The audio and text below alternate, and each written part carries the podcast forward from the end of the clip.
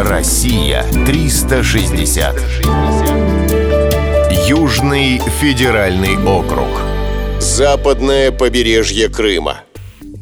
Западное курортное побережье Крыма простирается от поселка Песчаное до Севастополя. Его ландшафты кардинально отличаются от южного побережья.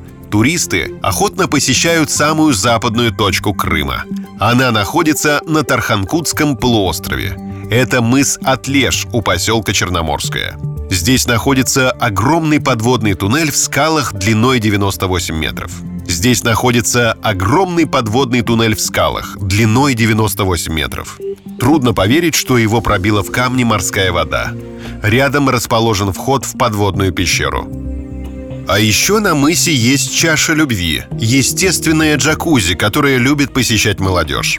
Чашу использовали для съемок фильма «Ихтиандр». Существует поверье. Если молодые люди, взявшись за руки, прыгнут в чашу, и под водой их руки не разомкнутся, союз будет прочным.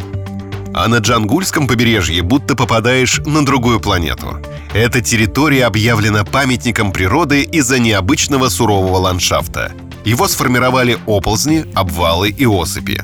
Самый крупный оползень имеет ширину около полукилометра. Здесь можно увидеть скалы причудливой формы, подводные гроты и пещеры. Отправляясь в эти места, обязательно захватите фотоаппарат.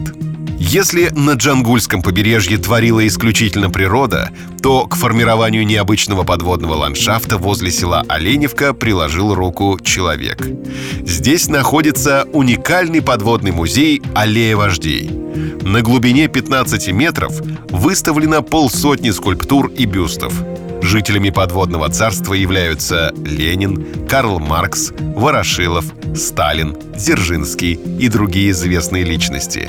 Посетить музей можно только с аквалангом. Россия 360. Всегда высокий градус знаний. Только на радиоискатель.